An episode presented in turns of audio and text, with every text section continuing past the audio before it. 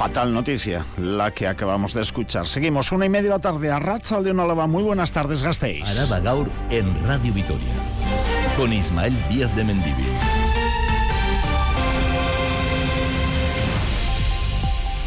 Sí, la vida sigue. Increíble. Es la expresión que nuestra compañera Edurne Trascastro ha empleado esta mañana tras ver en el comercio vitoriano el impacto de Bonodenda. Este año la campaña ha aumentado un 14% los comercios adheridos. Del comercio, en esta portada en Araba, saltamos al tráfico y la zona de bajas emisiones en el casco viejo de Vitoria-Gasteiz.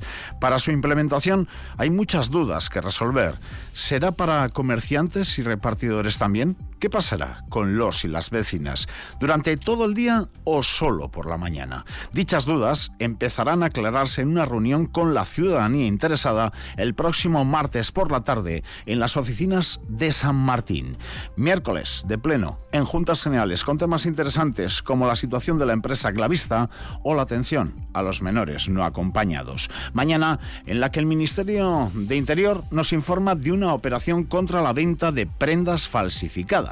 Entre ellas destacan las equipaciones del Deportivo Alavés. Sí, han oído bien. Deportivo Alavés, que hoy va a ser noticia en Radio Vitoria, porque a partir de las 2 y cuarto entrevistamos a Alex Sola, en una jornada, la de hoy, en la que Vasconia viaja a Atenas.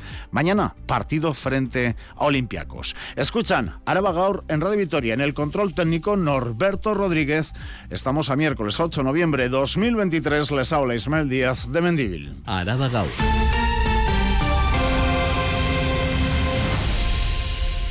Hoy miércoles, tras los claros a primeras horas de la mañana, los cielos se están cubriendo y por la noche lloverá. Temperaturas máximas rondando los 13 grados. Ahora sale el sol en el sur de Vitoria-Gasteiz y 13 grados los que tenemos.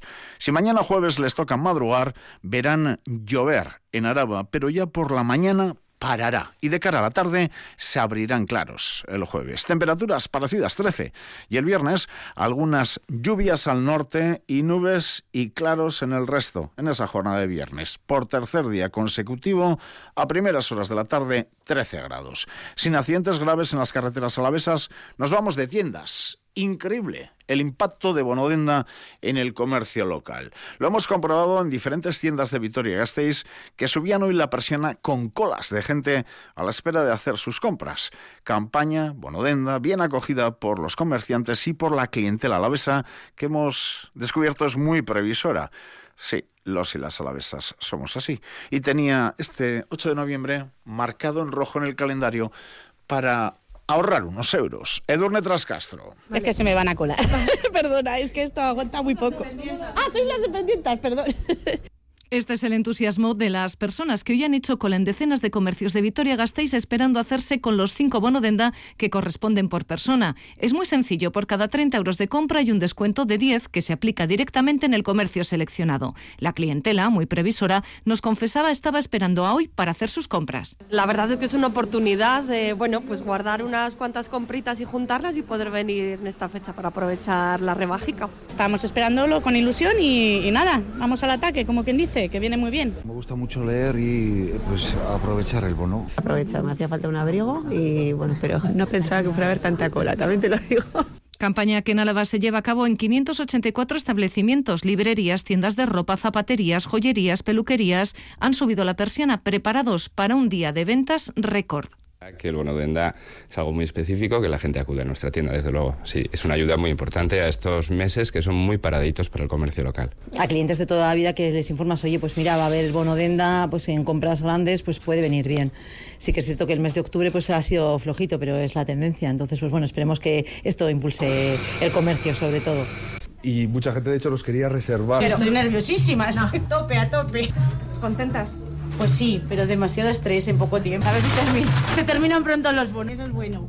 Algunos establecimientos agotarán sus bonos hoy, no obstante pueden canjearse hasta el 5 de diciembre. En la página web euskadibonodenda.eus pueden consultar las tiendas adheridas a la campaña. Ahorro en compras en el comercio local con Bonodenda y ahorro el que pueden tener en las facturas de luz y gas si acuden a alguna de las tres oficinas que el Ayuntamiento de Vitoria Gasteiz ha abierto para asesorarse sobre el gasto energético. Hay tres puntos Lacua, Centro Cívico, Casco Medieval, en La Pinto y Zaramaga y Parralde. Un servicio que el último mes solo han utilizado 33 eh, personas que han valorado positivamente los consejos e información recibidas. Así que ténganlo en cuenta. Edurne. No hace falta cita previa para acudir a las tres oficinas repartidas por Gasteiz en las que se asesora de manera gratuita y personalizada sobre cómo ahorrar en las facturas de luz y gas. Pueden acudir a la oficina de proximidad de Zaramaga en la calle Benafarroa los martes por la tarde. En el casco medieval Pintorería 43 serán atendidos los miércoles por la mañana y en el centro cívico de la cual los jueves por la mañana. Un servicio que poco a poco incrementa sus visitas y que es requerido por ciudadanos de todo tipo. Yolanda López, responsable de inclusión.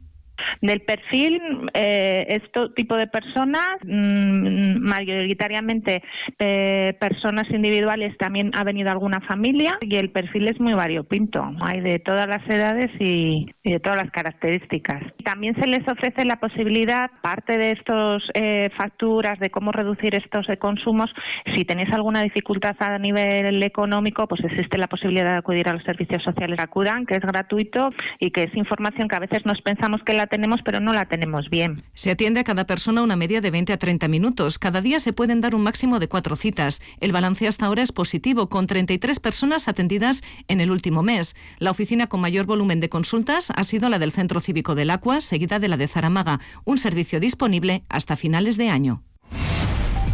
Araba Gaur. Las noticias de Álava. Vamos con la actividad institucional muy relacionada con el día a día de la ciudadanía. Avanza, por ejemplo, la implantación de la zona de bajas emisiones en el casco viejo de Gasteiz, que restringirá el tráfico rodado en este área. Falta saber cómo, porque la próxima semana arrancará el proceso participativo en el que se tomarán decisiones importantes sobre colectivos u horarios que se verán afectados, Silvia Núñez. La cita es el martes día 14. Habrá una sesión informativa en el Salón de Actos de San Martín, a la que están invitados vecinos y vecinas y también otros colectivos afectados, como los repartidores o los comerciantes. De hecho, será mediante el proceso participativo como se decidirá quiénes y cuándo podrán acceder acceder al casco medieval con vehículos a motor. Comerciantes, repartidores, solo vecinos, durante todo el día o solo por la mañana, son algunas de las preguntas que se resolverán en este encuentro. Así lo anunciaba en pleno hace unas semanas el concejal de tráfico Iñaki Gurtubay. No tenemos ningún problema en licitar las cámaras para el área de prioridad residencial en este año. Segundo, no tenemos ningún problema en plantear de forma inmediata el proceso participativo porque lo tenemos ya diseñado para hacerlo en las próximas semanas. A finales de año se van a licitar las cámaras que servirán para controlar el acceso a la futura zona de bajas emisiones. No habrá volardos, solo cámaras que permitirán comprobar la matrícula de los vehículos que accedan y saber si están o no registrados como autorizados para circular por la zona restringida. Todo ello para calmar el tráfico y reducir la contaminación. Con respecto a las sanciones, el objetivo no es recaudar sino, subraya Gurtubay, que se entiendan las medidas, así que no habrá multas en un primer momento. Volvemos a hablar de euros, pero de euros públicos, porque las cuentas no le están saliendo bien al Ayuntamiento de Vitoria-Gasteiz en lo que se refiere a la venta de parcelas e inmuebles. Para este año, 2023, había una previsión de ingresar más de 14 millones en este concepto, pero solo se han recaudado medio millón de euros. Más detalles con Silvia.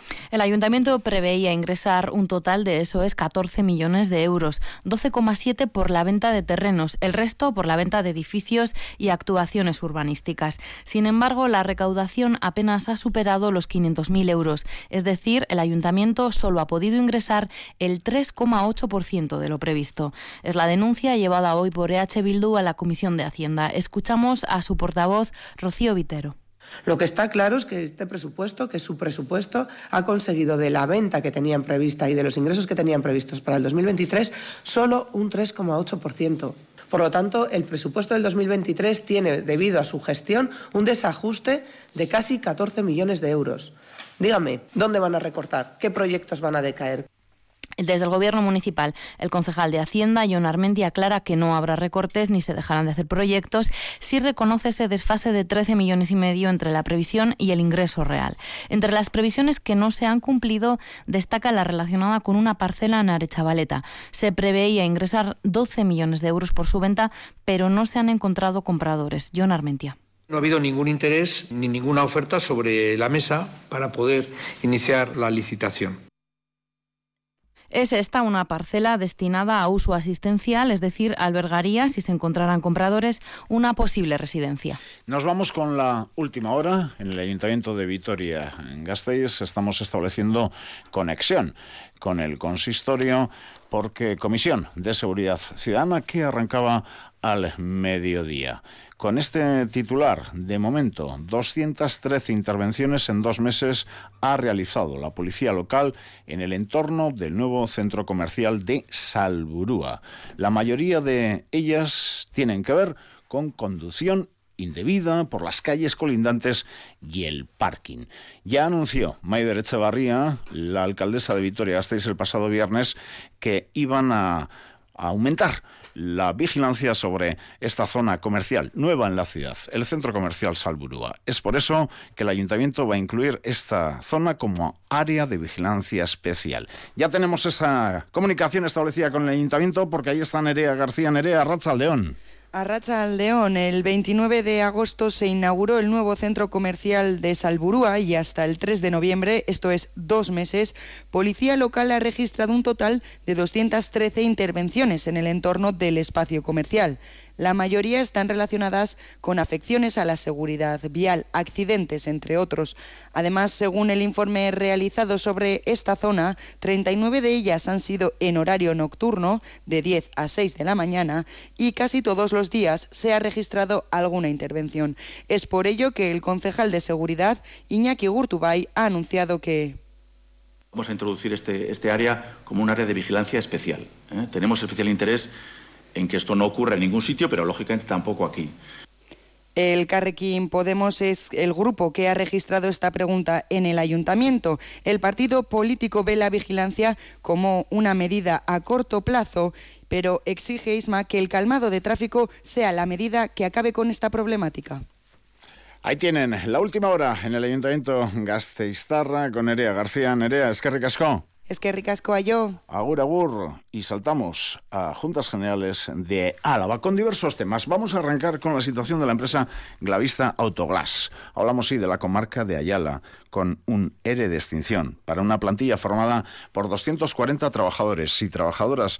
Ha sido uno de los temas que se han debatido hoy en pleno. El Carrequín Podemos Pleno, que por cierto sigue, ha reclamado Podemos a la institución foral que se implique en la búsqueda de una solución para garantizar el futuro de esta empresa y ha reclamado que se expropien los terrenos que ocupa. Desde el Departamento de Desarrollo Económico rechazan de pleno esa opción y creen que hay esperanza de cara al futuro para Glavista. Ha seguido el pleno Isabel Irigoyen. La situación actual de Glavista Autoglass, con un ERE de extinción que puede dejar en la calle a 240 trabajadores, es algo que preocupa y mucho a la Diputación Foral de Álava. Así lo ha reconocido la diputada foral de Desarrollo Económico e Innovación, Saray Zárate, que ha reconocido haberse reunido con su comité de empresa a los pocos días de su nombramiento el pasado mes de julio. Reconoce que la situación en la planta es muy dura y afirma que la institución foral junto al gobierno vasco están haciendo todo lo posible por encontrar una solución. Cree que el hecho de que exista un posible inversor, el grupo Amine, es una buena noticia.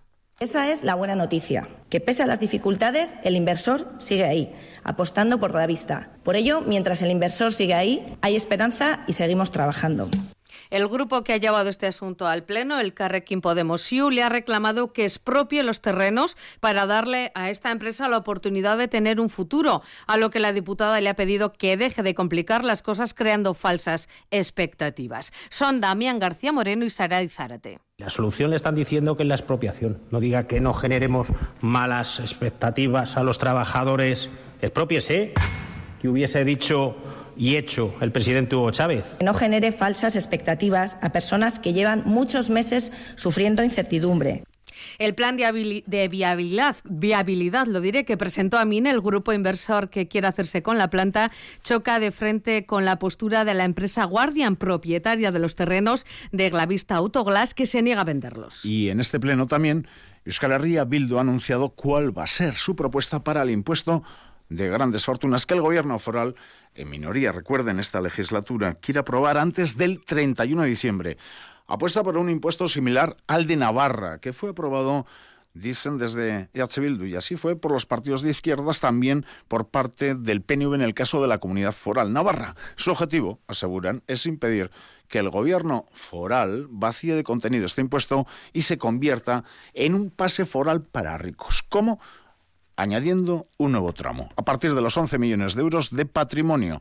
Lo explicaba así Gorka Ortiz de Guinea, procurador de la formación soberanista. En, Nafarroa se planteó, se planteó añadir un último tramo, que fue el tramo de 11 millones de euros de base liquidable y con un tipo de un 3,5. Estamos hablando, por tanto, ustedes plantean ese último tramo en base a esos 16 millones y nosotras traemos a esta Cámara el planteamiento de Nafarroa con esos 11 millones. Y más en este pleno también encontronazo entre Vox y el diputado foral de Políticas Sociales, Gorka. Palabras gruesas, acusaciones varias y un lenguaje al que no estamos excesivamente acostumbrados en la Cámara Foral Alavesa. El único procurador juntero que la formación de ultraderecha tiene en Juntas Generales quería saber cuántos menas hay en el territorio y cuánto dinero cuesta mantenerles. Ha hilado su discurso uniendo a los menores extranjeros no acompañados con la delincuencia, la criminalidad, el vandalismo y la inseguridad. En medio de ese cruce de argumentos, los datos que solicitaba los tenemos, Isabel. Sí, el diputado foral de Políticas Sociales ha aportado una cifra. En Araba se ha atendido en 2022 a 139 menas con un presupuesto de 3,9 millones de euros. Ha explicado además Gorka Hurtaran que de los 28 que han finalizado su proceso de inclusión, 20 cuentan ya con un trabajo indefinido. A la petición de Vox de cerrar los centros de menas, Gorka Hurtaran ha respondido que a su departamento le toca trabajar con responsabilidad. Son Jonathan Romero y Gorka. No tenemos ese documento sonoro. Si pudiéramos eh, recuperarlo, en unos instantes eh, lo haremos. Así que avanzamos con otros eh, contenidos. La Diputación cree que la llegada de un proyecto a los eh, terrenos del antiguo Colegio de Izarra supondría un revulsivo en la cuadrilla de Gorbellaldea. La responsable foral de promoción económica, Saray Zárate, entrevistada esta mañana en Radio Victoria, ha asegurado que la institución foral va a dedicar todos sus esfuerzos a poner en valor ese espacio por el que ha estado pagando 250.000 euros al año al deporte a la vez desde 2011. Nos lo cuenta Javier Moncada.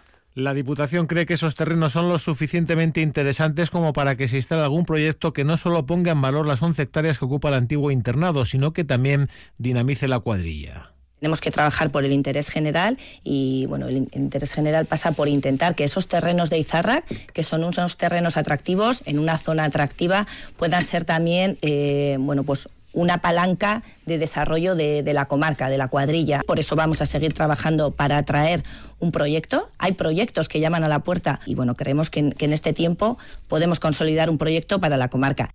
Es Saray Zárate, la responsable foral de promoción económica que ha justificado la decisión de la Diputación de mantener el derecho de superficie hasta 2035 a cambio de 40.000 euros anuales en concepto de costes de seguridad en que los terrenos deben estar cuidados. Esos 40.000 euros son una inversión para que pueda llegar ese proyecto dinamizador de, la comarca. Es una decisión consensuada con el Alavés, hemos tenido reuniones con ellos y es una, bueno, eh, una decisión conjunta que creemos que es positiva para, para ambos y para el territorio.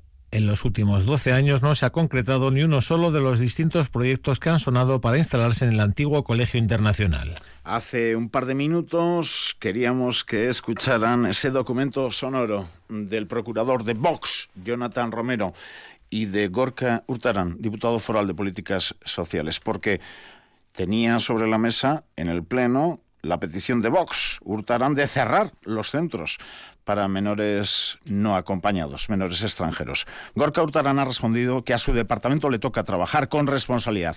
Son Jonathan Romero y Gorka Hurtarán. Abogamos por el cierre de los centros de menas a cargo de su departamento y la repatriación de todos los menores extranjeros con sus padres en sus países de origen. Si quieren acoger ilegales, abran las puertas de sus casas y los mantengan con su dinero. En ese ejercicio de asunción de responsabilidades hay una serie de obligaciones que todas y todos tenemos que cumplir. También usted, señor Romero. Voy a terminar, porque no voy a ser el altavoz de sus proclamas, porque no voy a ser el altavoz del mayor ejercicio de degradación cívica y política que he escuchado en una Cámara política en los años que llevo de historia. Esto es Araba Gaur, con Ismael Díaz de Mendivil.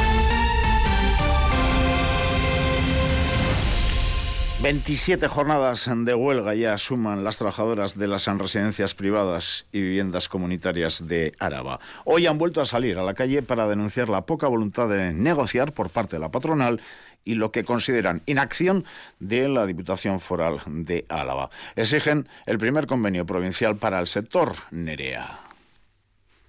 Los sindicatos ELA y LAB denuncian que, como consecuencia de no tener un convenio provincial, se aplique el convenio de ámbito estatal en el que no forman parte ni los sindicatos ni las trabajadoras de Álava. Subrayan que no reflejan el reconocimiento que merece el sector. Hacen así una petición directa al diputado foral Gorka Hurtarán para que patronal, diputación y sindicatos se reúnan. Adrián García, ELA. Gur nahi duguna da, e, beraiekin hitz egitea eta eta urpegira esatea kontuak e, eta hiru hiru eragileak e, egotea mai berdinean eta eta gauza aldatzea, gauza aldatzea, baino urtaran da aldatu dezake egoera aldatu dezaken bakarra.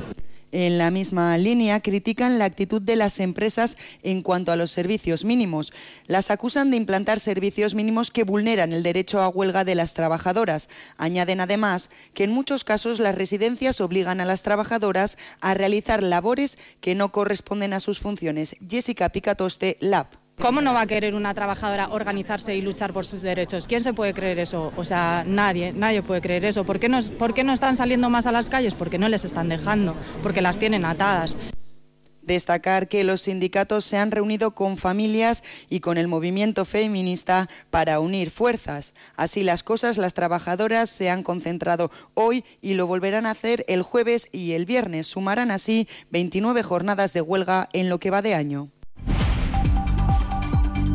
Seguimos eh, con más noticias y Miriam de la Mata, un detenido y otro investigado en Araba, se lo contábamos en portada por falsificar prendas, entre ellas 83 camisetas del Deportivo Alavés. La Guardia Civil ha detenido a una persona y está investigando a otra tras incautarles 2012 prendas textiles y artículos de moda falsificados por un valor que supera los 175.000 euros. Entre el material destaca un número significativo de camisetas del Alavés, así como otros complementos de otras marcas.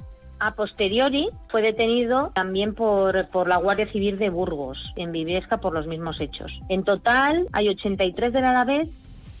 Los bomberos de Vitoria reclaman al ayuntamiento, sí, al ayuntamiento 4 millones y medio de euros. Acudirán a los tribunales para reclamar esta cifra al entender que desvían fondos a otros fines en lugar de invertir en el parque de bomberos de Aguirrelanda. Consideran que está en juego la seguridad de la plantilla y también de la ciudadanía. El viernes darán rueda de prensa. Servicio Reutilizagune va a desplegar en la Plaza Santa Bárbara su mercado otoño.